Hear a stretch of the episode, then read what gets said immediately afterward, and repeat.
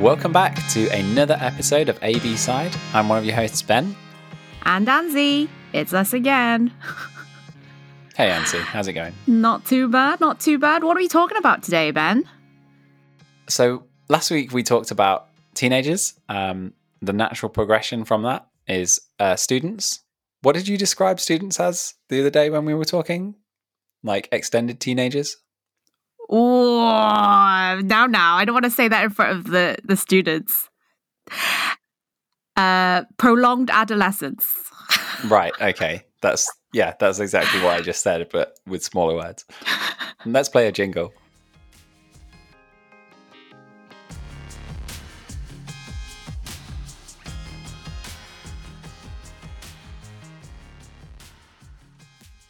So we have two awesome guests with us today on the show. We have uh, Ollie.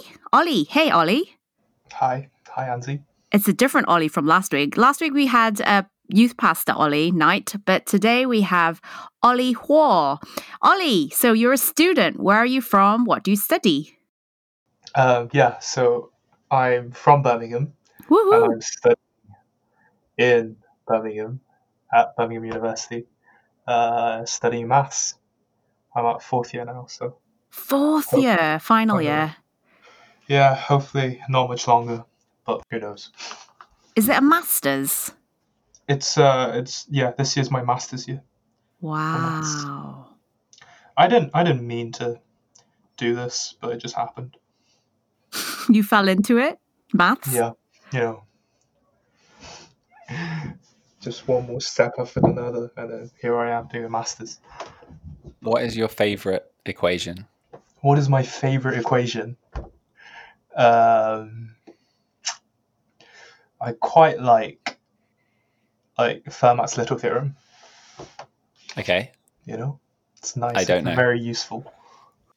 I have no idea what that is. Please explain in a nutshell to someone stupid like me. Oh no, pressure. It's like wait, it's complicated, Anzi. Okay, I accept. I all maths is complicated to me, so yeah. That's fine. It does look pretty interesting, though. I have to say, go and look it up, guys. If if you are um, if you're not ANSI, um, and you no, I mean if you are interested in maths, is what I meant by that. Yeah, I'm, Um, I'm using it a lot in like the questions I'm doing right now. Yeah, Yeah. that's pretty cool. It helps. Do you have to like is it true that when you do maths for like all sorts of mathematical equations, you have to measure the ripples in the water drop and things like that? There's like a maths equation for that. Is that true or is that just a made up? I mean, I guess it is true, but that's not like the kind of maths I'm studying this year. Oh. So maths is like split into um, two major parts. Uh, so applied mathematics and pure mathematics. And applied mathematics is more to do with the real world, um, for, like you know calculating the equation of a wave or something like that. And pure maths is almost like studying maths for like sake of maths. It's very hard to um, apply it to the real world. so what do you study then? This year I'm studying more pure maths, Okay. but last year it was more like statistics based. okay. So yeah. Hmm. Cool, Cool. cool. All right. So along with Ollie, we also have Hainam. Hi, Hainam. Hello. Same question. Uh, where are you from? What do you study? Um, so I'm from London, um, although some people argue that I'm not actually from London because, like, I'm basically on the border of London, sort of. Um, but yeah, I am currently in Birmingham um, at the Uni of Birmingham and I study music. Nice. What is your same question? What is your favorite equation? No. Um, what's your favorite chord? Ooh. I feel like anything with the seventh. I feel like I'm not Mm. that um, interesting, but it's sort of like a little bit out there. It's not that straightforward. But I also know how to analyze seventh chords. Um, what does that sound like? Ben, can you Yeah, what what what seventh would you like, Henneman, and I'll put it in afterwards. Oh, let's just put a C major seventh in.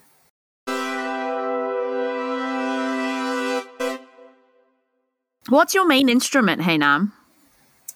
So, my main instrument is the piano. Um, pretty standard.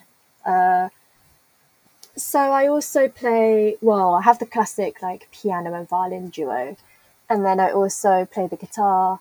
Um, I sort of play the cajon, um, and I'd like to say I sort of sing, but I didn't have like formal formal training in it. So I guess a lot of it is like self learned. That's still very, very cool. Not a lot of people can pick up instruments, though. Not a lot of people have rhythm. so, yeah, nice, nice. What are your plans after university, guys? Um, I guess I'm looking for jobs right now, and it's pretty hard to find like jobs, especially during coronavirus, because there's just less um, companies like offering positions. So basically, right now, I'll take whatever I can get. Even if it's not that might be. related to what you're studying. Well, I'm only applying for um, kind of things that are related a bit right now, Hmm. but we'll see. Did you? My Uh, mom, oh, go on. my my mom wants me to do a PhD, which isn't, which I really don't want to, but it does seem like a very safe route to go, go down. Yeah, it's it's pretty cool to be a doctor of maths, I guess, but um, I don't know if that will improve your job prospects much or not. Hmm. It also sounds really hard. Yeah, I can imagine. What about you, Henning? so I started studying music because I wanted to go into music therapy, uh, but that has completely changed. Um, so I don't actually want to do anything related to music anymore. Um, and I'm thinking about going into event management or like event planning, organizing, and that sort of stuff. Wow, how did you end up changing paths completely? Career choices. I think I just, the more I studied it, the more I was like, I think it's just something interesting and I don't regret studying it, but Hmm.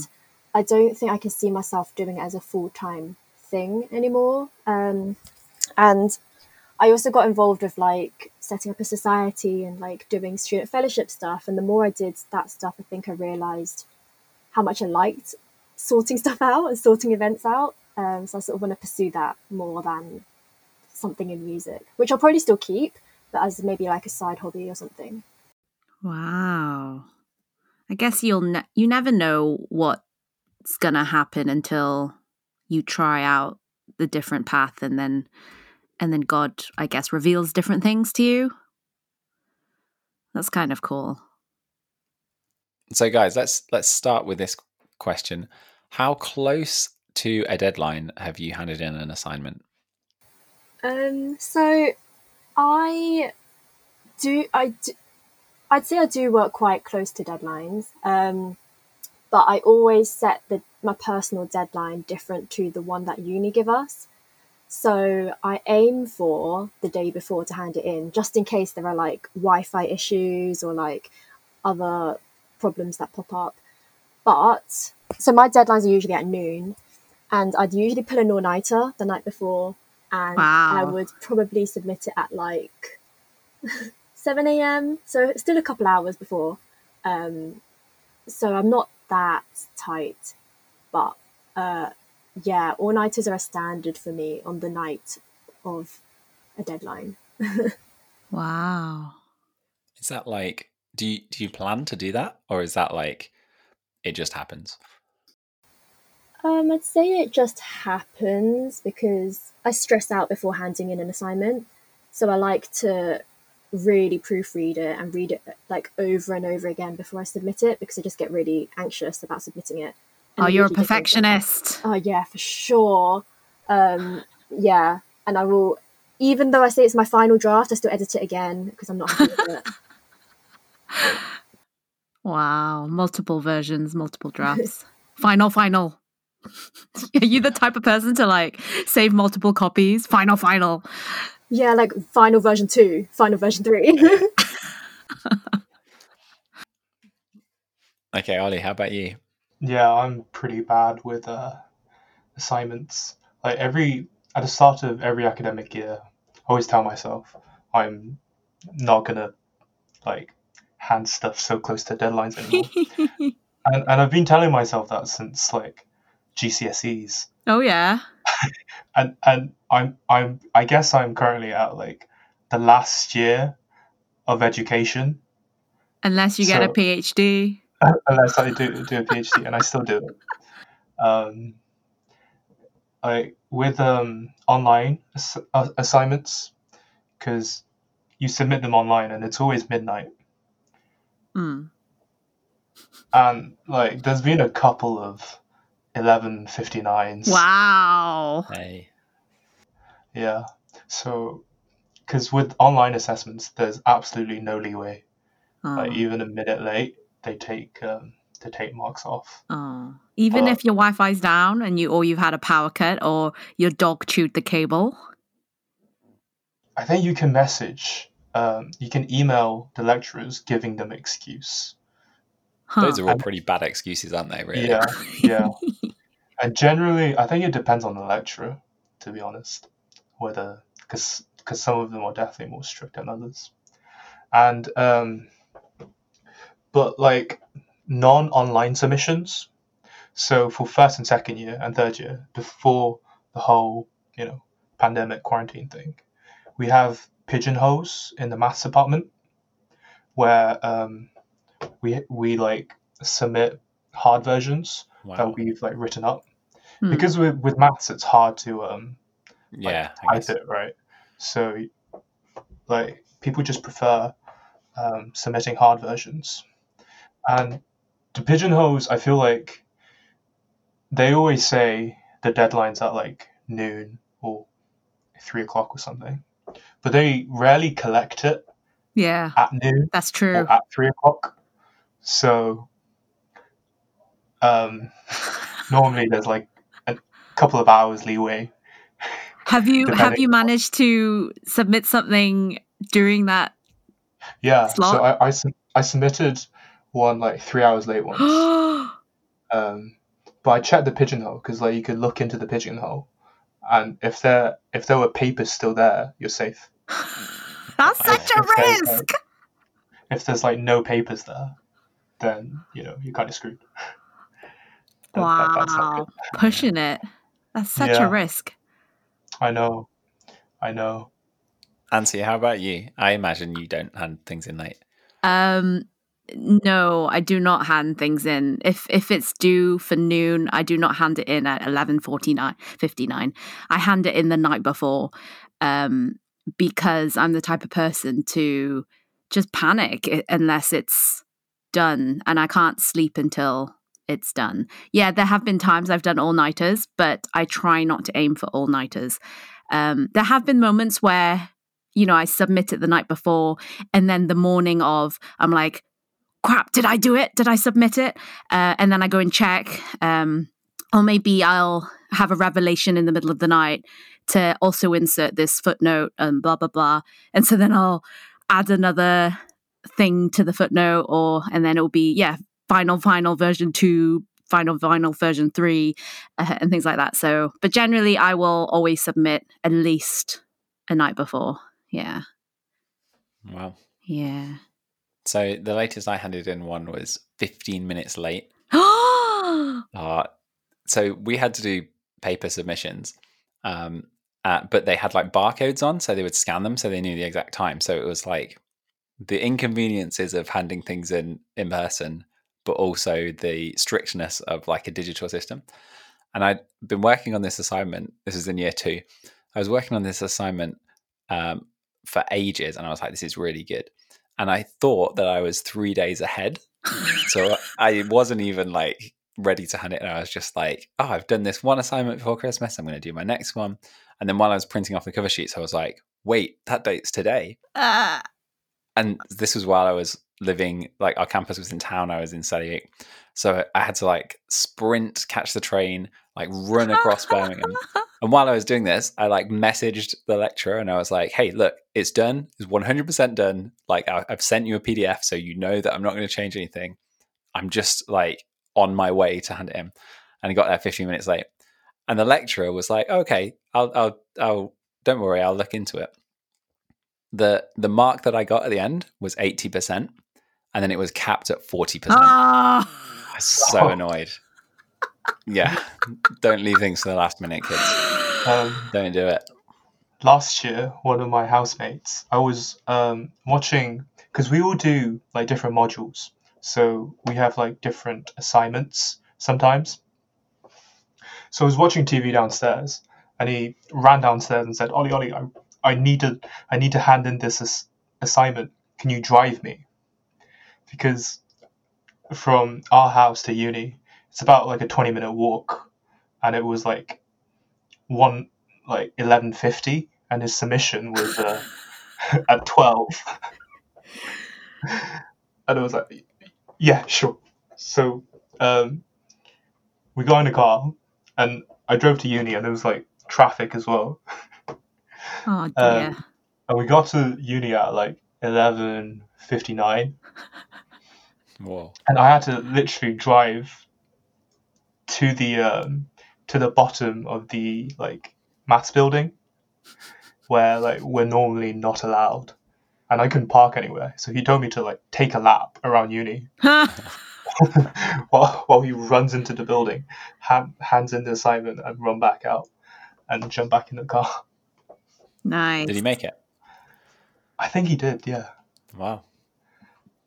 but you know Is that part of the joys of studenthood, though? Seeing how far, how closely to the deadline you can cut it. Everyone's got a story to tell about assignments. Hey, Yeah, I Oh. guess that's part of it, right? I wouldn't say it's one of the joys of it certainly parts of it but uh, I can't say I particularly enjoy doing that ever Yeah, but I mean, now I've learned the lesson, and I I definitely don't hand things in on the day anymore. since when do you still have assignments, man? Oh, I mean, like the other time I went to uni, and the the other time, uh, like when I switched careers twice. Yeah, but also with other things, like if someone needs something, I'll I'll try not to do it on the on the day. It, it's different though. Uh, uh, Yeah. So in real life, the assignment, well, it's not really graded assignments. It's just a task, and there is a bit of flexibility. whether Whereas with university or even at school, when it comes to grades, it's very strict. If you meet the deadline, great. If you don't, then you get capped. That's happened to me a few times as well. it sucks. Yeah. All right. Well, it sounds like not for not for these two though. It sounds like just me and you have been capped. I think I I I forgot uh, an assignment. I was two weeks late, and I didn't know I had to do it over Christmas. And then I looked at it in January before term started, and it was like, "Oh, it's due in in December, middle of December," and I'm like, "Oh, that was two weeks ago," and I still got capped. Yeah, I just handed in whatever I had. So yeah, Being capped at forty percent Yep. sounds heartbreaking. it was very painful. Like eighty percent. Yeah. That it was. Yeah, that was brutal. So for you guys, right? Um, because you guys are still at uni, was uni life what you expected it to be? I think there's elements of both yes and no. Um, so my sister, she's older than me, and she went to uni. So I've heard loads of stories from her about um, yeah, the sort of freedom you get, and um, how there's loads of work and there's lectures you're supposed to attend and stuff like that. So I think I sort of knew um, the basics of um, uni life um, and the sort of freedom you get and that sort of stuff. But it's still really, really different when I actually started going to uni myself. Um, I didn't realize just how much time there was. Firstly, I remember in first year, and I was talking to my um, like personal tutor, and he was he was like, "Yeah, how are you doing?" And I was like, "I've got so much time. I don't know what to fill it with. Like, yeah, you're supposed to do in- independent studying, but you're not going to study all the time." Um, so I was just like, "Yeah, it's really hard not having a routine." Um, just doing whatever you wanted whenever you wanted. Um, and also, I didn't realize just how independent it would be in terms of studying. Like, I really have to do everything myself and like chase up lecturers myself and like email people and like just everything was myself. And I was like, I'm in that way, I wasn't used to it because I thought there'd be a bit more guidance. Um, yeah. That's so true because I feel like in high school, you just get spoon fed by the teachers and by, you know, just your surroundings. Like you have a lot more accountability and a support. But whether as in university, they expect you to be independent. They expect you to have that level of maturity to to know how to independent study and to to be at the library getting those books and know where to go. It's yeah, it's a massive jump, isn't it?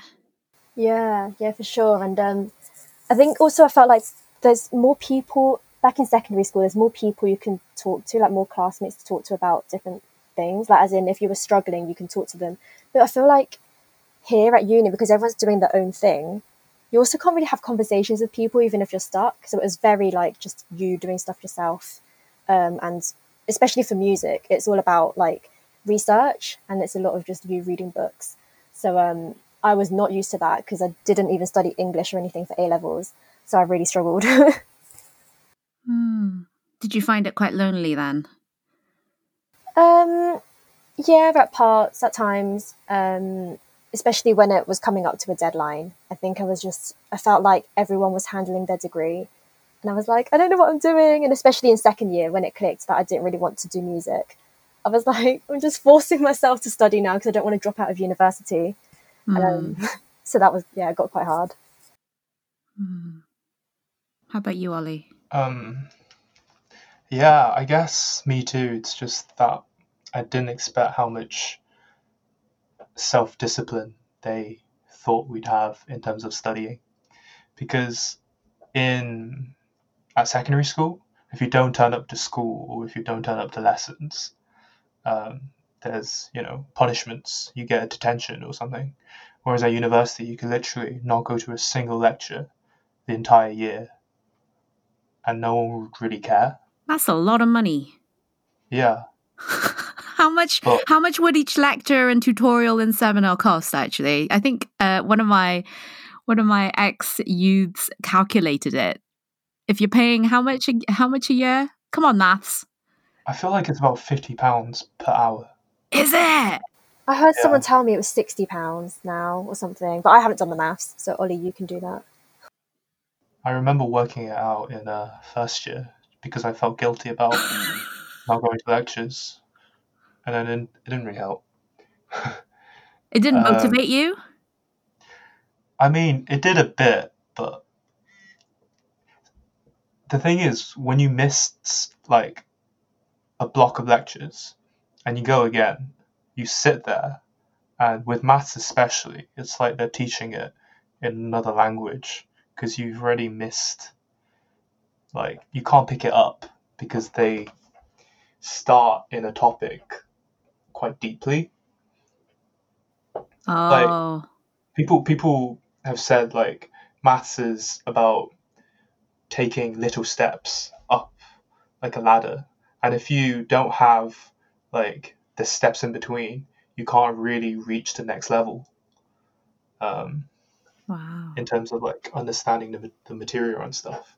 So like in first and second year especially i felt like i'd go to the lectures and i'd literally sit there for an hour and i have no idea what the lecturer is talking about wow. um, and it's not just me either because when um, exams come around, back when we had exams in real life, um, you see that like you see people on your course who who you've not seen all year, like you know, yeah. You go to the example and you didn't expect that many people to be taking that module because no one has been going to the lecturers. Hmm. Yeah. Wow. Has it ever caused you to want to drop out? Not really, I guess. there's definitely been very stressful moments, Hmm. but I'm I'm always like when it comes to like the big exams at the end of the year that are worth like eighty percent. Um, I'm always quite good at cramming for them, really, which isn't necessarily a good thing to rely on too much.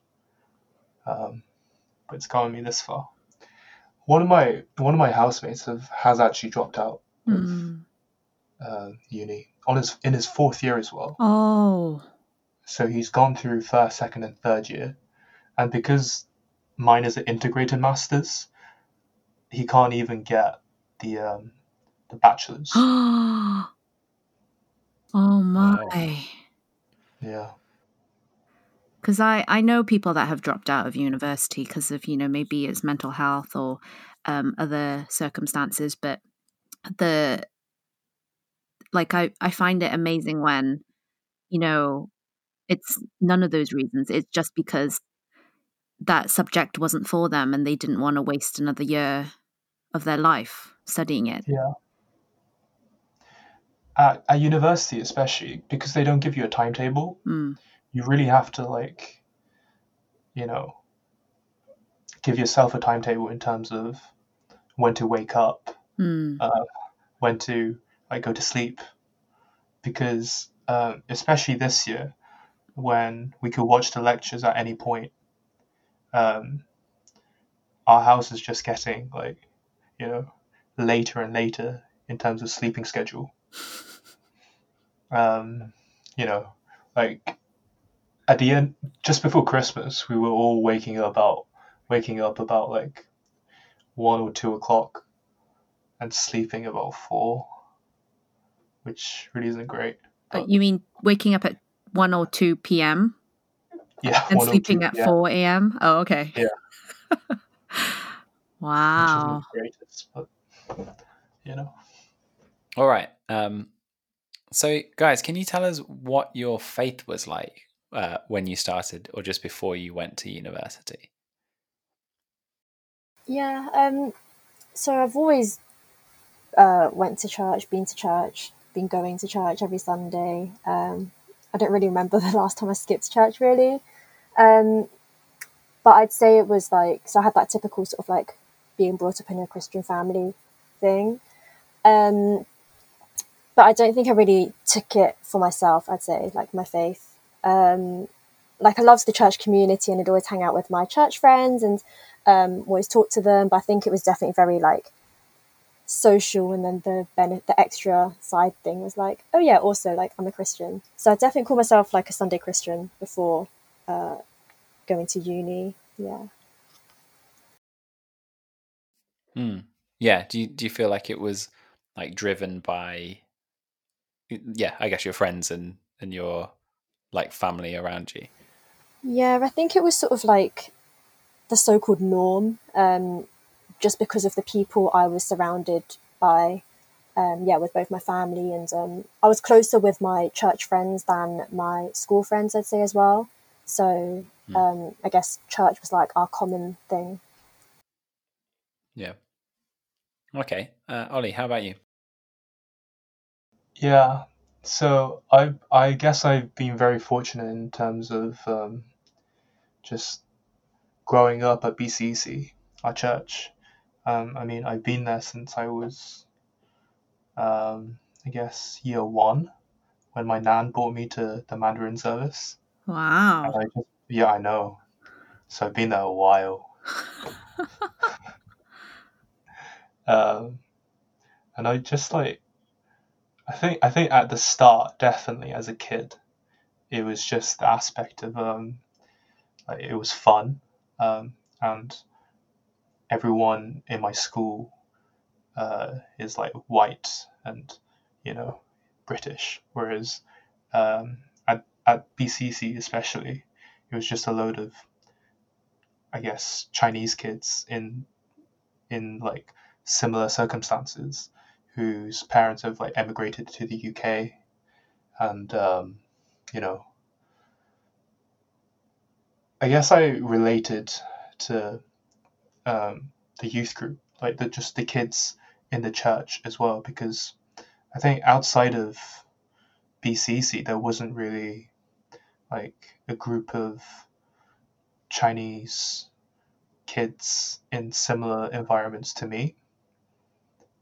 And I guess that's the reason why I kept on going week after week. Um, at the start, anyway. Uh, but it did mean that I was like, you know, just around very good role models in terms of like Christians throughout uh, primary school and secondary school. And I'm just like really thankful that I grew up in, um, you know, I guess this community that um, that shows like almost unconditional love Hmm. to to like the members of um, this church, which you really don't get like kind of elsewhere.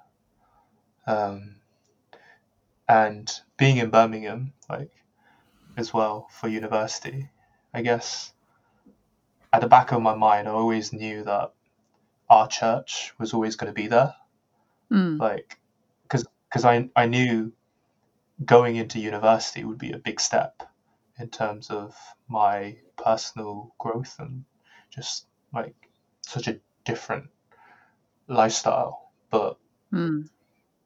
I guess our church, like BCC, always like kind of anchored me back a bit. It's a constant, yeah. It's not Yeah, changed, it's- yeah. Exactly, it's been a constant f- with me for like you know over a decade, and Oh, Yeah. that's good. That's good to know. I think I think that's that's what we would hope for like the majority of the kids that go through church and go to youth group and and then as you send them off, you'd hope that wherever they go, they can still find um, continuity in church life and still developing their faith when they're away from home. And so that's that's what that's what we like to hear. but for me especially, it's because it's like the same church as well. oh, so it's even it's it's just the same like every time i go um it's a familiarity. it's, it's the familiarity it's like home Oh, and the free food every free food. Yeah, I think I think um, we're going to talk about more about your faith journeys in in university, but I think it's really interesting what you both said um, because like you can, it can almost be seen as a negative when we talk about church being something that is social. Um, but I think the things that you've described, and especially this year, not being able to experience that church community for any of us in um, in the same way in the ways that we're used to i think it, it just underscores the importance of of having that that family around you and these role models and um, being able to see christians in different stages of life um, which i wasn't really expecting to to come out of this episode so that's kind of cool Hainam, did your did your faith change during university? Good or bad? I definitely had a journey. I would say. Um, I think it's it's been a uh, actually it's been a good and a bad journey. I'd say. So I had I think I in my first year, I had like my first proper sort of like Christian crisis. I would say, and it was when I Hmm. fully like um like doubted Christianity for the first time in my life, like properly, genuinely. And I think people sort of say like, oh yeah, like people go through that. You go through seasons of like doubting and questioning and like all that sort of stuff. But because I had grown up um, within the Christian community, I was sort of numb to those words. So I was like, oh no, like it's not, it's not one of those things. It's like genuinely, that I don't know if it's real. Um, but then through that, I'm really blessed with um, having friends who are really patient with me and talking to me about all my questions. And um, I remember I'd spend like until ridiculous hours in the morning just talking to me about Christianity. Um, and also, um, yeah, like Pastor Bert, he was also talking to me as well and just encouraging me. And um, I would say that like it, it sort of has helped me make it my own faith now um, Mm. because I've gone through a struggle and trying to work out what like find the answers to like these really difficult questions myself rather than just Mm. accepting them from like Sunday school and stuff. Hmm. Yeah, it becomes more real when you wrestle with it personally. Mm. That's a good thing. Ollie's stayed in the same church as he's gone from being a, a teenager to a student. Um, but for you, Hainam, you've you've moved to a new city and a new church. Mm. Um, what was that experience like going from one church to another? Um, I don't know. I don't think I had like a lot of expectations. Um, obviously, I'd heard about BCC from um, well, when I go to like Fat Camp in the summer, like the Christian camps and stuff, and um, always having like links with people from different churches. And turns out people already knew who I was. On the first Sunday I arrived at BCC, people were coming up to me like, "Oh, are you so and so sister? Oh, I heard that you were coming to BCC." Like I was like, "Oh, ev- like not everyone, but like people know me. This is really weird." So um, Not being funny, your name is very unique, Hainam. I remember misspelling your name one year for Out of the Box, and then was it you that messaged me, or someone messaged me that there was a typo in your name? Do you remember? I still remember I really subtly just liked the picture, so I didn't have to say anything, and would hope that someone, Someone else. Yeah, and I had to, and I was like, "Who is this girl? I misspelled her name. I need to pray for this girl." And, and redo her name badge. so I still remember my first encounter with you. Aww, nice to know that um, I really stand out. Um, but yeah, I think that the transition into a, this new church, like, it's been. So I'm a really anxious person, and I don't really like going to new places by myself. So um, I remember how scared I was going to a new church. Like, although people know me, sort of, um, ultimately, like, I don't really know these people. I wouldn't really call these people friends yet. So I was really scared. But um, I was, yeah, I remember still like the first, I remember the first person I met from BCC. And like, I remember, I remember that I was at a, um, a flat party because it's Freshers Week. And then I was texting you, Anzi, and I was like, oh, wait, because I just, it was a Saturday night and I remembered, oh, wait, it's church tomorrow. And I have no idea how to get to BCC. So it was Yeah. like maybe like 9 p.m., 10 p.m. already. And I was there like, oh, yeah, like, how do I get there? Like, is there someone I can meet or like, what do I do? And then you linked me up with someone else who linked me up with someone else. And then I made it to church the next day. Yeah. Um, and then I was really, really welcome. So I'm really happy about Good, that. good, good. good. Yeah, because there's always people coming from Selly Oak or Aston or whichever campus, and there's always people that are willing to help, especially for first years. Mm, That's what I love about our church is that you know there's always people that are wanting to help, like make people feel welcomed. So yeah, really miss. Oh, this makes me miss church, physical church. yeah, same. Uh, Mm. So, speaking of that, now that we're in lockdown, how's it been like for a student living in lockdown? Let's start with you, Ollie. Um, I I actually feel like I'm a much better student this year than normal years. It's like it's definitely stifled all social aspects of student life, but What do you for mean me stifled? anyway, well, the whole we can't you know meet anyone outside of our households and stuff. No parties, No parties, no clubbing, no uh, having fun. no lectures in real life. Aw. Everything's online. So I haven't actually been to campus at all this semester, I think. Mm. Last semester, even. So, and because of the fact that we could watch the lectures at any time, like for the first year ever at university, I've like actually watched all the lectures up until now. Um, and I could watch it in my own order. Uh, and like I can decide when to watch it, so I don't have to wake up at 8 a.m. and run to uni to attend a 9 a.m. lecture, which I don't really understand.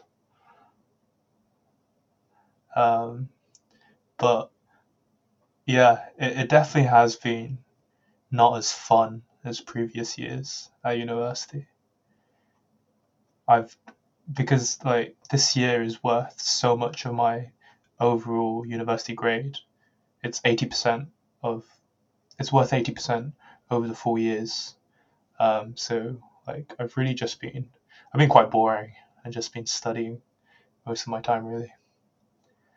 But I I, I feel like the pandemic for me hasn't really affected me that much um, because I've already had first, second, and third year at university, and I've already experienced like you know the standard university life for the first three years, and this year being worth so much more, like I have just kind of knuckled down with my studies a bit more.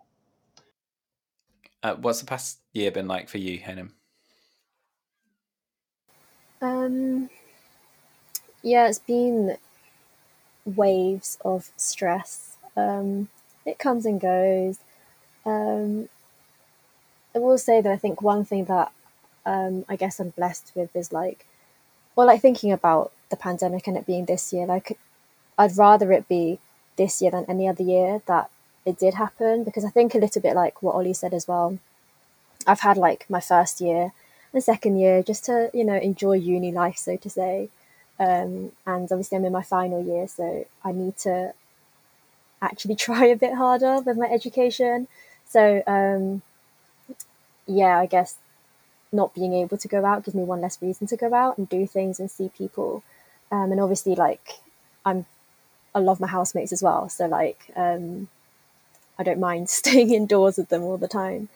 Um, but in terms of, yeah, like with classes, um, like for music, it's not like you have a lot of contact time in the first place, but now it's like even less because it's harder to have meetings with like tutors if you want to see them and um, yeah everything is just by yourself and like sometimes i just don't really know if i am getting an education because they just reschedule things and then they sometimes forget about things and then they're just like oh here are some like outline notes from like your class. And i'm like oh i haven't really learned anything. And a lot of the time i do have to just do my own research into things. So they give the they give the class and stuff like that but i don't understand any of it. So i just have to work it out myself and i'm like i'm literally teaching myself. So then that stresses me out for like assignments and deadlines and stuff. Um, so it comes and goes. So yeah. How you been finding like studying in your bedroom though? Because I kind of I hate like studying in my bedroom. I can't do because first, second, and third year, most of my studying was in the library. yeah i think i can study in my bedroom um, in fact i just came back to birmingham so i'm currently in birmingham um, yeah and i was like because i can't work at home in a home environment so i came back here just so i can work in this quiet house um, basically in quarantining myself. Um, Is anyone else there? no no one's back yet. So it's just me alone right now um, for a few days anyway. Um, but yeah i'm fine because i feel like i'm quite lazy when it comes to studying. I just sort of you know, I'd rather not have to leave the house and walk however far, like 20, 30 minutes to campus just to find out there's no space and then have to walk back. So I'd rather just stay at home where I've got access to unlimited food and I've got a toilet right next to me. Yeah. Ollie, I'm with you though. Uh, Yeah. So at university, I pretty much lived in the library. Um, yeah, I was. If it's a 24 hour library, great. If it wasn't, I would go and find another library that was 24 hours. Um, and then when I was in Bible school, unfortunately, that wasn't possible. So coffee shops was my next next best thing. And even to this day, because you know, as pastoral team, we work from home anyway, but I still find myself working better in a coffee shop. I feel like for me, it's not really like a locate location thing. It's like whether I have someone. Um, so I study better like with someone there. Like they don't need to be Oh, talking to me, but it's just having Yes. company and like sometimes you know when you you're just focusing for too long, you just need like a breather, just like a little chat that probably goes on for too long than it should be. But like, yeah, I just need someone there. So if it's at home, like, yeah, I can have someone and get up and talk to someone. Otherwise, like coffee shops are cool as well, but libraries you can't really talk, so it's a bit awkward. Yeah. You just whisper in the libraries, don't you? Or pass notes? Yeah, it's a little bit of whispering, but I feel bad. I feel really guilty. I'm like, mm, or unless you book out one of those rooms in the library so you can actually talk. Mm. Did you never go with like Carter or Josh Ang at like midnight? Oh, we there's no one did. We would turn up to the library at like 10 p.m., 11 p.m., and then see sunrise at the library and then go home. Yeah, you could talk there. There's no one there. Hmm. All of you uni students, you're so wild. Going to the library at all hours. sounds it sounds great. So, wh- what do you reckon have been the biggest challenges then for this year? I think for me, it's um, feeling like I've actually made the most of every day. Um, it doesn't necessarily need to be productive education wise. Like sometimes I look back at my day. So I write a diary entry every day and or every night before I sleep. And some days I'm just trying to write something and I'm like, I've actually done nothing all day. Like, what is going on with me? And then when you look back at the week, it's like all the days blur into one um and i'm just there like yeah like i should really try and do more with my day um so i think trying to stay on top of it and like having a routine um and knowing that like productivity isn't always like actually doing stuff though it's also like you can have like productive rest but still like doing something with my day if that makes sense Hmm. Do, do you have any good strategies for for being productive? Um, I think that for me, it's about eating at regular times because that keeps your body in check and you know, like, your body clock actually makes sense. So you feel more like a human being.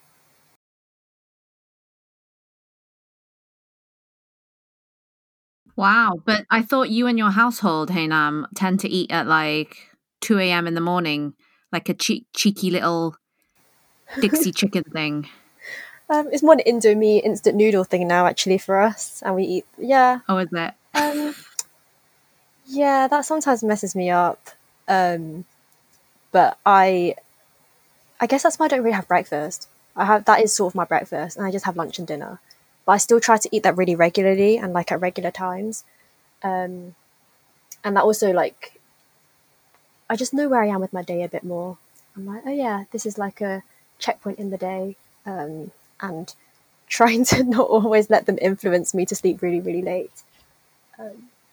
Cool. Ollie, how about you? So, I, I feel like coronavirus or the pandemic in general hasn't really affected me that much personally because everything because at the start of the year I already told myself that like I'm gonna solely concentrate on my studies. Um, and that's basically what I've been kind of sticking to.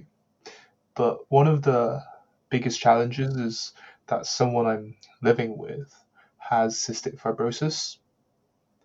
So, like, coronavirus is really dangerous for him because cystic fibrosis is like phlegm in the lungs. And if he gets it, it could be like quite lethal to him. So, we've all had to be quite careful around, you know, who we meet.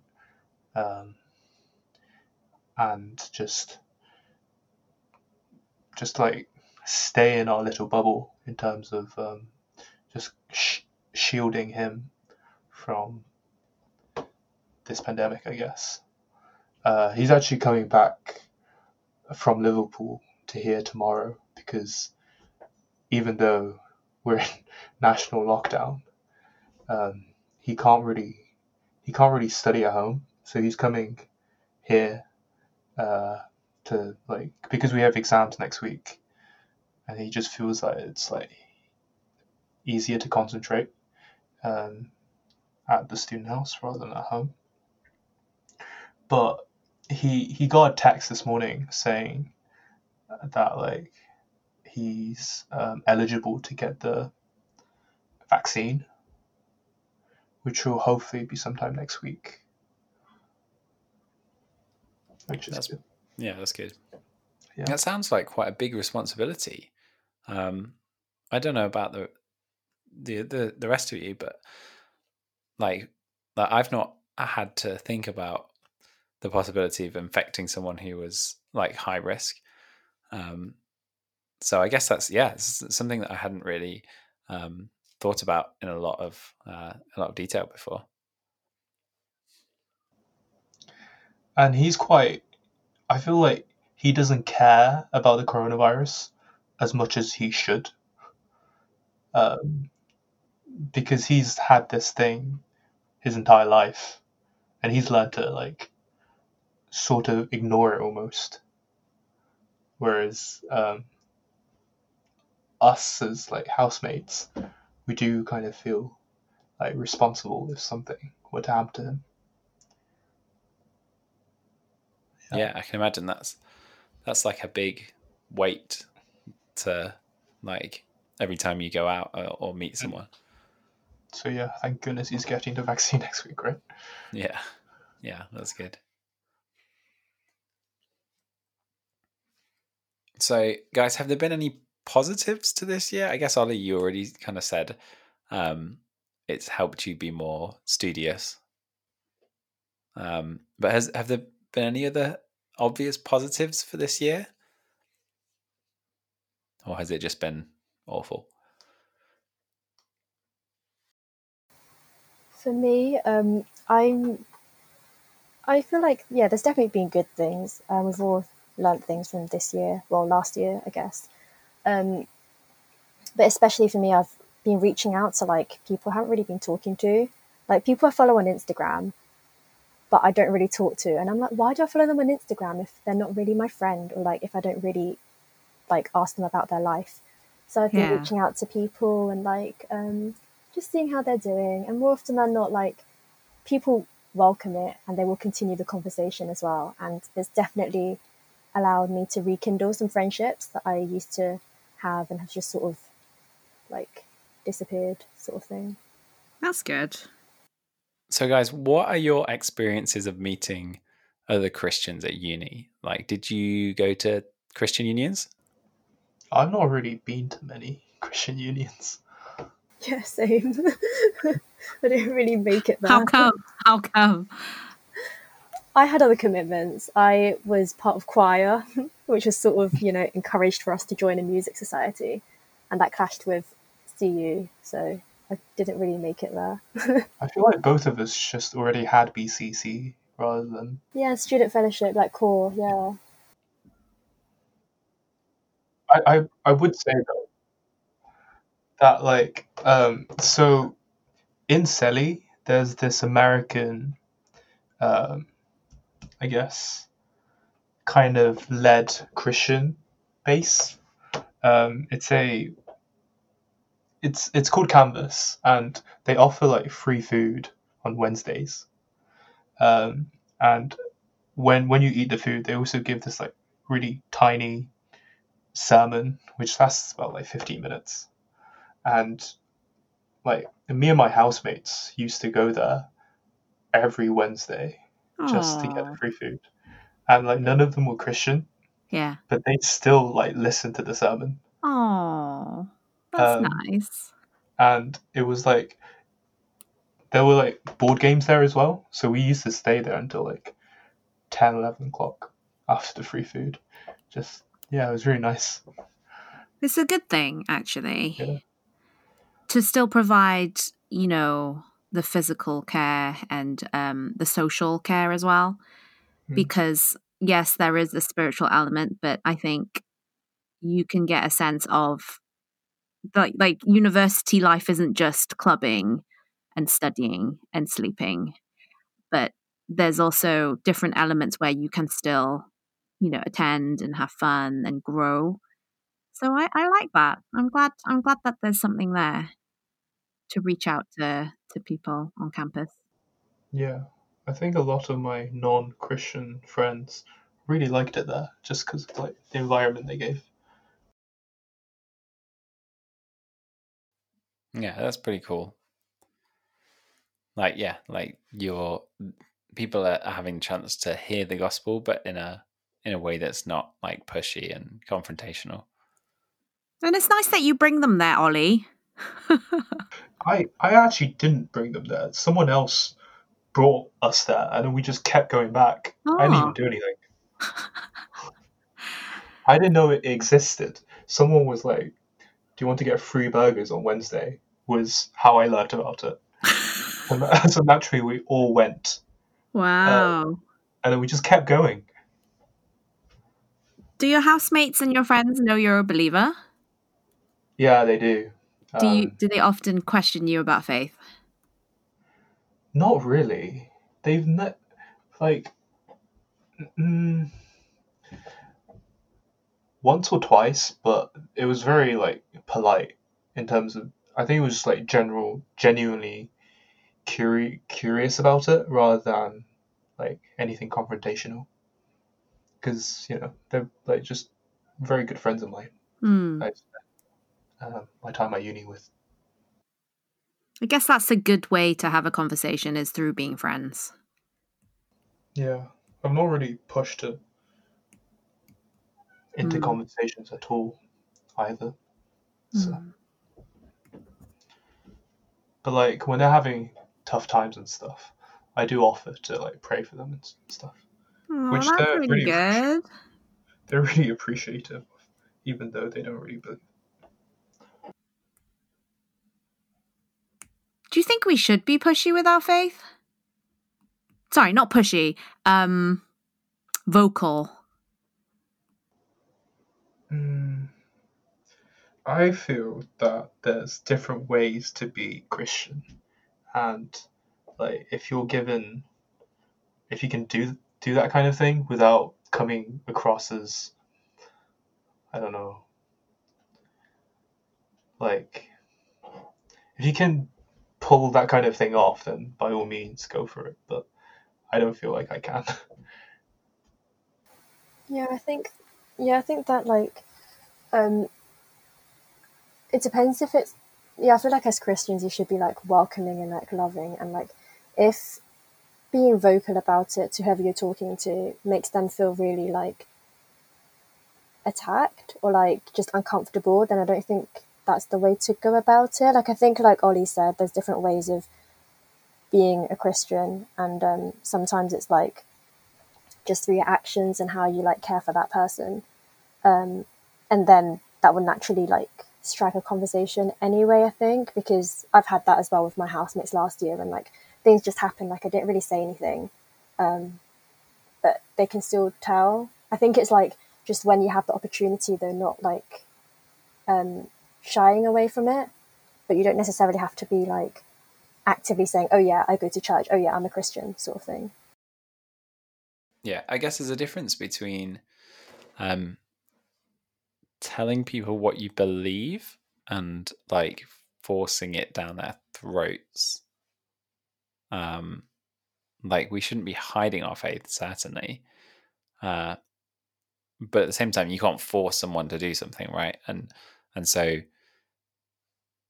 sometimes when we talk about uh, evangelism, it's almost forgetting that there's a relationship there with the, with the person, and it and it becomes just like how many souls can you can you win? How many how many people, but very abstractly, how many people can you can you convince? And in my experience, that that doesn't work very well because if you're not kind of connecting with a person uh, as a relationship, then you're not gonna you're not gonna win them over to your side, right? Like you're not gonna you're not gonna convince them that what you're saying is is true and important, um, and and kind of almost urgent because we don't know how long we've got left. Hmm. Um, but you can do that in a way that that respects the other person. Hmm. Yeah. I agree. It's um important to be friends first. Um I think it's important to develop that friendship so that they don't feel scared to ask about faith. Like it's important to be approachable and not to But I feel it. like that, you know, I've seen pushy Christians uh-huh. pull it off, you know? Especially in like the Mandarin side of church with um like the aunties.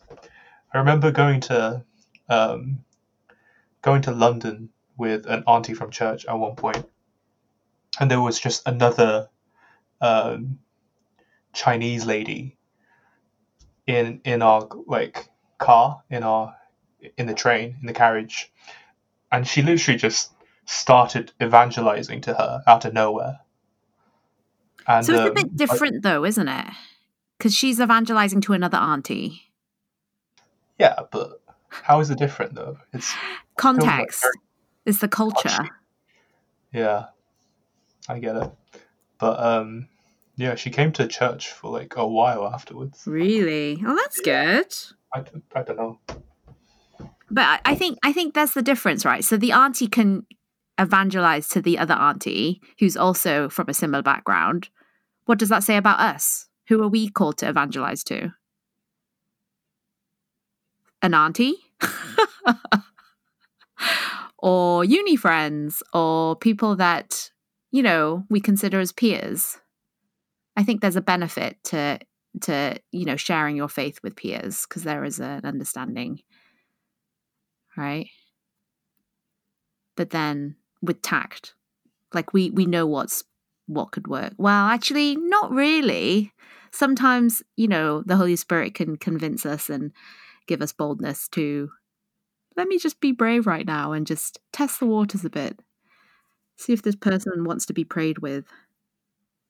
I think I think the fact that you're offering prayer to your housemates when they're going through a rough time, that is the Holy Spirit giving you confidence to say that. And that's a good thing. i feel like i don't know i just feel like i'm very familiar with them at this point That's good. we've been through so much together That's good. That's good. And you never know, like even after you graduate, like and you still maintain that friendship, like later on in life, they might come to faith as well. yeah maybe We should hope so.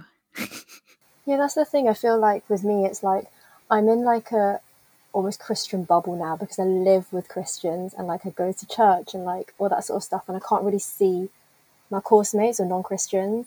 So I feel like I don't. Re- it's harder anyway to actively make a space to be able to evangelize to like, um, well, my non-Christian friends who I see on campus now. I guess. Yeah, that's. It, I guess that's one one thing that that has affected us all. Like it's reduced our.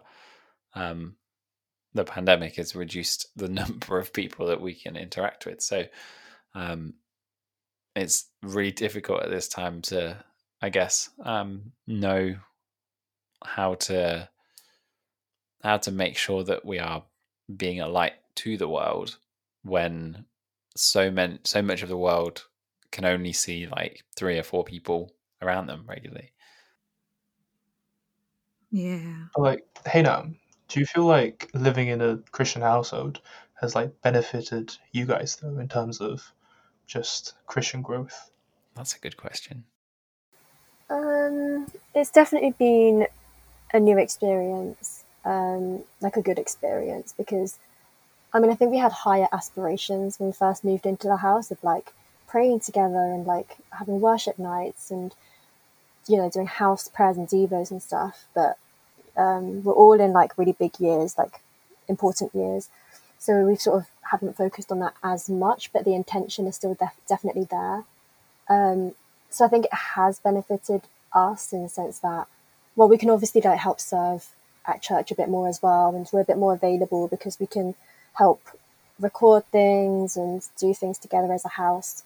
Um, but I think it's not as much as we expected or wanted um, at the same time.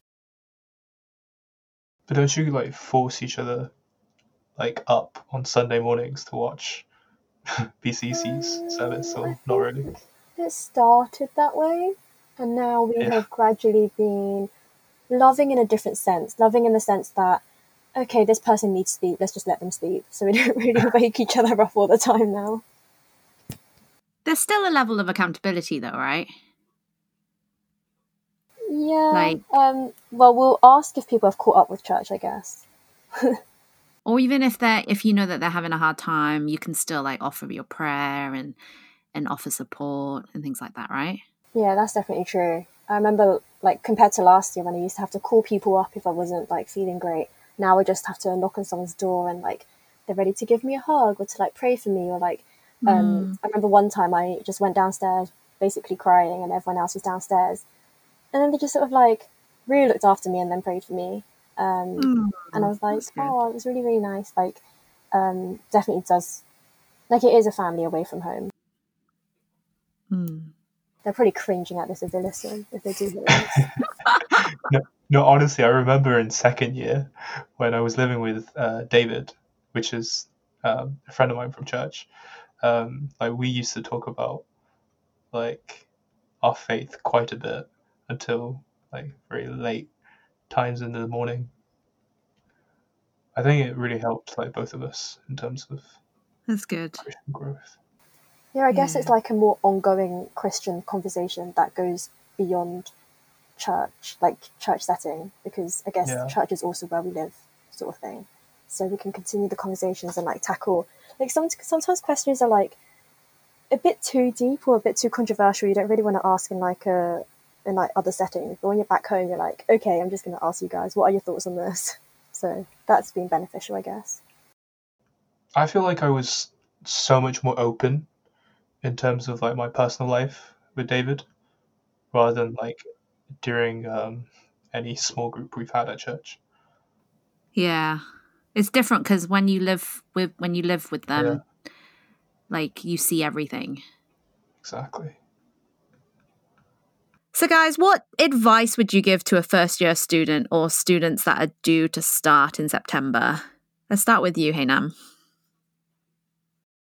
Um, I think one of the main ones, especially applicable to people like me who are just a bit anxious about things, like know that it's okay to be anxious and to be scared and like afraid of like what's coming around the corner or like expectations and stuff because you're really not by yourself and like um talking to people really really helps. Like talking to people your own age who like actually understand the situation you're in but also to people um older than you who like I know sometimes it sounds or it can feel sort of condescending because of how people talk to you who are older, but like they definitely have like experience and understand you as well and can give really like give a really good words of wisdom. Um and I would also say to like find someone you can actually work with. It really, really helps to have To a work study? buddy. Yeah Aww. um, Yeah, keeps you true. going, um, supports you, and when you're struggling, well, they can either teach you if they're struggling as well. It's like, yay, let's struggle together. So like, it helps. Misery loves company. Yeah. That's good. How about you, Ollie? Find a church that you're comfortable with, and uh, know your alcohol limits. Why'd you say that, Ollie? You speak like you have had some bad times. It's just a personal experience with not knowing alcohol limits. Oh, yeah. Yeah. Let's not go into it. yeah. I guess with like the amount of um, freedom you have at university, it's really up to you to study. It's really up to you to like take your education to your own hands because in in first year I was going to live with um, a friend of mine who I made in first year, um, and he didn't make it into second year because he didn't go to a single lecture throughout all of first year because he kept on saying that first year didn't count, which it doesn't. But you still need to you still need a pass you still need 40%. And he spent every day just ordering pizza and watching Naruto all year. And he didn't even, and, and he didn't even turn up to like the end of your exams. Wow. Yeah. So That's a shame. you can really fall into some deep holes when uh, Yeah, I think I definitely like regret not trying hard enough in first year. I definitely was also thinking, yeah, like first year doesn't really count, but whilst it doesn't count, second year really builds on first year. So if I tried a bit harder in first year, would have also helped me a lot for second year. Um, and if you set your routine and like know your own sort of routine and how you work and your like study methods, if you set it from earlier, then like it helps you so much, like yeah, so much for like your later years as well. Hmm. And that's just studying, right? That's not even the managing your finances, sorting out your laundry pile, figuring out what you're going to cook. Yeah. Yeah, like life- literally a few days ago that I bothered to actually search what the laundry symbols are because I realised that I shrunk one of my jumpers in the dryer. And I was like, it's Oh. probably time that I learned how to read these things. Life skills. Wow. Yeah. I've been using the same setting on my uh, washing machine for like the past three years because I'm too scared to use anything else. and I can't be bothered to search what they do. Wow. Adulting 101. Yeah, and learn to cook and meal prep. That's that's what saved me so much time. Yeah, and Gotcha. learn when the reduced food comes out of supermarkets. Oh, that's so useful. Sticky yellow labels. Um, do you feel like you guys are ready for adulthood, post student life, graduation? Do you feel like grown ups? I don't, definitely don't. Like, I feel like this really weird, lingering gap between sort of being a student, sort of being an adult, sort of both, but also not really. Um, and I feel like this is, I guess, this is the best time as a student because you have responsibilities, but also if you mess up, it's okay. But then when you're an adult, you actually have to like take care of everything and be so on top of things and like You are? well Yeah. I was going to say that that lingering feeling lingers uh, for quite a while. Wait, we're not allowed to fail? Uh, uh, as in I feel like where did you get this memo from, Hainam? I feel like there's just you have more answers to questions. Do you get me? Um, whereas now I just have questions for questions. If that makes sense.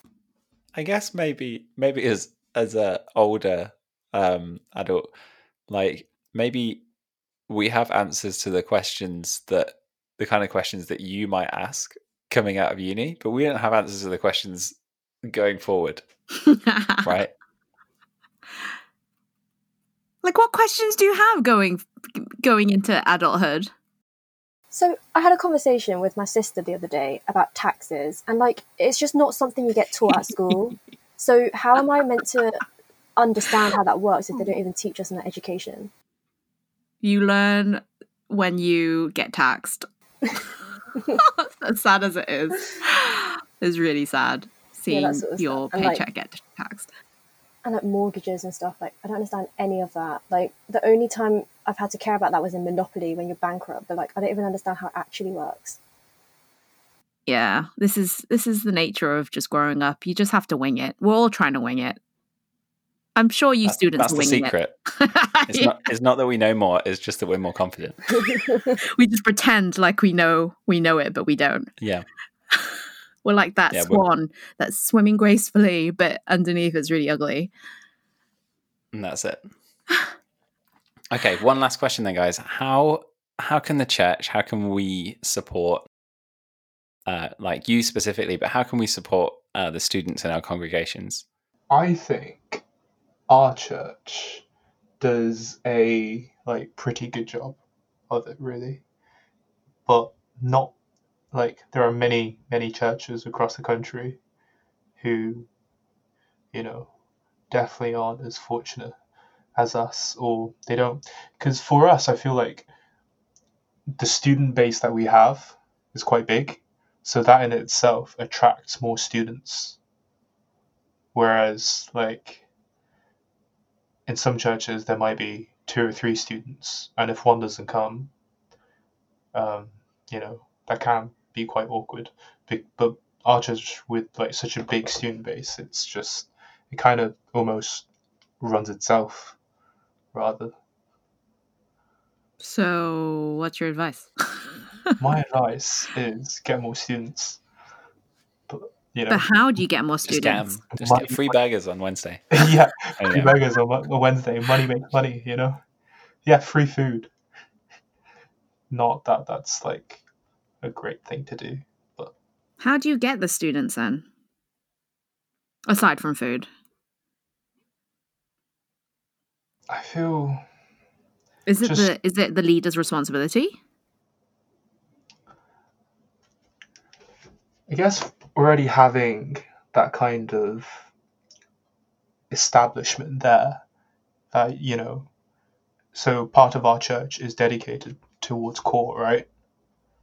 And I feel like the churches just need to put resources into that. Hmm. um, and I guess just hope for the best. But you know, if you put effort into supporting the university students, then and if they come, then great. And then if not, you know, you've tried your best. What more can you ask for? Hmm. I guess it's it's like you, I, I think what you're alluding to is like you want like students are best placed to know how other students need support and to Mhm. maybe to maybe help them.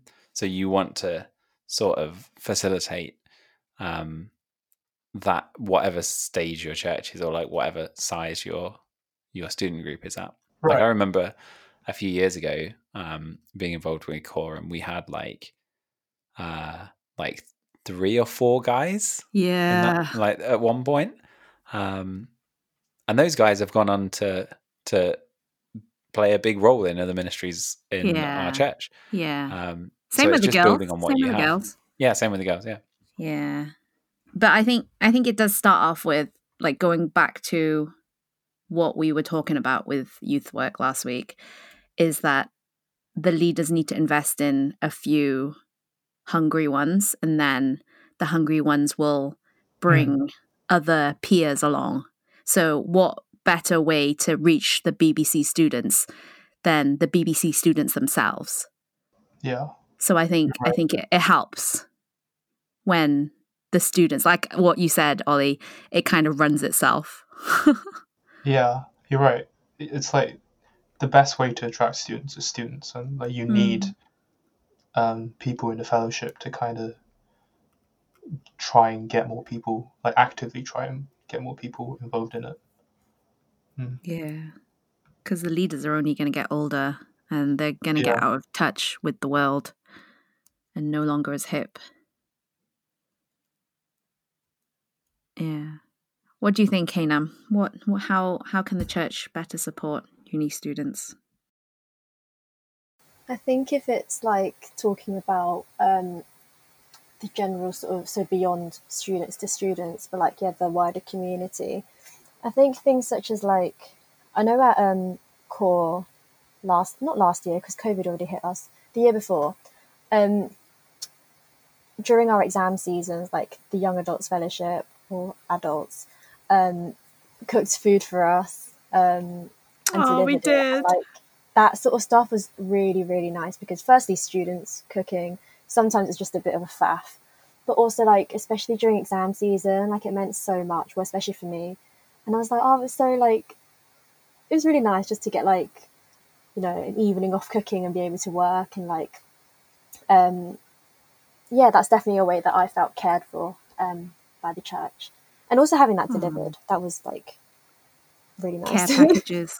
Yeah, I think that that started eight, nine, ten years ago, actually, Oh, before wow. my time. Yeah, I remember the old student fellowship. Yeah, we used to do core on tour and just That was really good. Really appreciated that. package things up, care packages. When CDs were available back then, that I think people would burn CDs and have like a study playlist. Now you just do Spotify, but so is that your hint of saying you want more care packages, Hainam? I'm not going to turn it down. we let's can say. get that. Uh, We we we can have free food. Hey, Anzi, can you deliver us free food, please?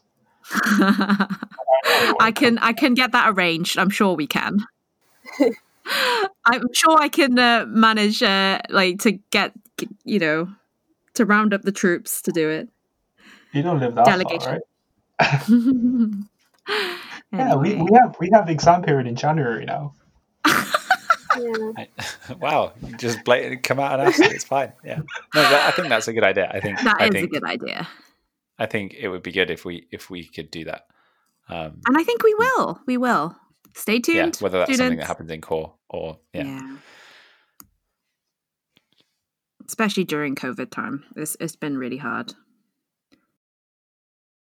I think also like getting students involved in the church as well, just like give them more roles of responsibility. Like it really helps. Hmm. Yeah, I was going to say the same thing. I was thinking the same thing actually about yeah, just having opportunities to be integrated within um, the church. So not just being another person at church, but being able to like join in with like I don't know, like for me, I guess like being like offered to join the worship team and being able to join the worship team and meet people through there as well, um, or like currently on Zoom and like having breakout rooms with random adults and like just opportunities to talk more to like um, other people just really helps because it keeps it keeps the whole community less segregated and less separated. I guess. Hmm. Yeah. And there's like always roles in church that like can be filled, right? Not just worship. Hmm. So There's all sorts of areas to serve in. Hmm. We're looking for Sunday school teachers. We're looking for youth leaders. We're looking for, I don't know, people to help with Alpha, walking with God, different different fellowship groups. Yeah. And a it's a great time to learn actually as students. I think I think even for me when I was a student, I learned a lot about leadership having been given responsibility to yeah to care for younger younger christians. That's a good 'Cause thing. I feel like speaking personally, I got a lot more out of Fat Camp being a leader than a camper. mm. that's good to know. We're doing something right. Okay final final final question guys. Are you a messy housemate or a tidy one? Ollie. Uh, I thought I was messy until I lived with the people I do now. Uh, and it turns out relatively, I'm very clean. wow do you ever tidy up for them Yes, often. do you have to wash up for them I, I do, I do, and sometimes they don't even notice it. They they just think it just becomes clean. I have a housemate who, you know, cooks and leaves his like washing up on the side and only washes them when he goes to use them again.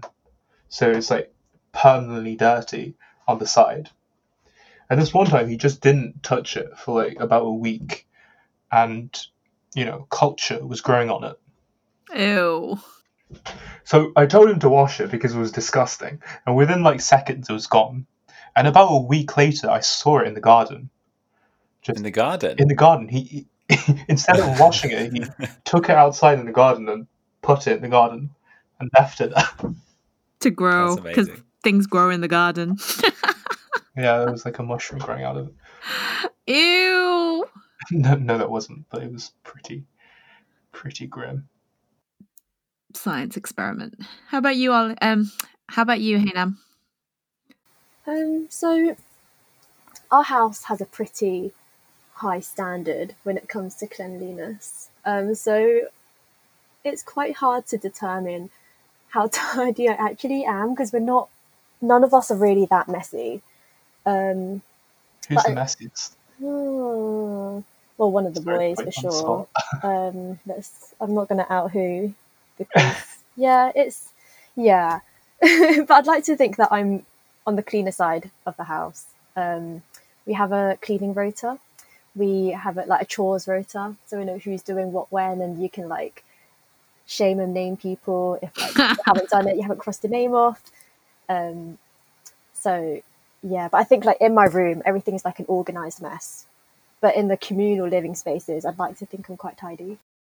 Absolutely. Communal spaces are important to maintain order. Yeah. Otherwise, that's where the arguments happen. Or the passive aggressive notes. Yes, actually, I don't think I've had. No, we've had a. Mm, we've had one at me, which was basically, uh, I I can't help it. Being a girl and my hair just falling off. Um, they were like, "Oh, like have we started? You know, having a pet cat or something? Why is there so much hair on the floor?" And I'm like, "I'm sorry, I can't help it." Long hair. Yeah. It's quite normal for girls. Yeah, and like if everyone in your house is dirty at the same time, it it also doesn't. You just kind of learn to live with it. I think at the end of um, second year, no, third year, um, there was a good period where in communal spaces we couldn't see the floor. Ooh. Uh, No. And and you know, you get depressed about it, but there's no point. Just Oh my. it's it's a it's a contribution of everyone. No. Sorry. Anyway, thank you so much for joining us. Um, yeah, Ollie and Hainam, thank you for being here. No worries. Pleasure. thank you guys for wanting to talk to us. I feel like I've learned a lot about student life from you guys. But I'm sure there's that's just the tip of the iceberg, right? Yeah, thank you so much. If you have any um questions or feedback, um, please email us. What's the email address again, Ben? It's right there on your notes. abside at the bcec.org.uk. Or, you know, you can just message us if you know us. That's fine too. Yeah, it's so great to have two students join us tonight. Um, and I'm sure that if you have questions for them, we can pass them along to them as well. But um, but yeah, thank you again, Hainam and Ollie. Bye.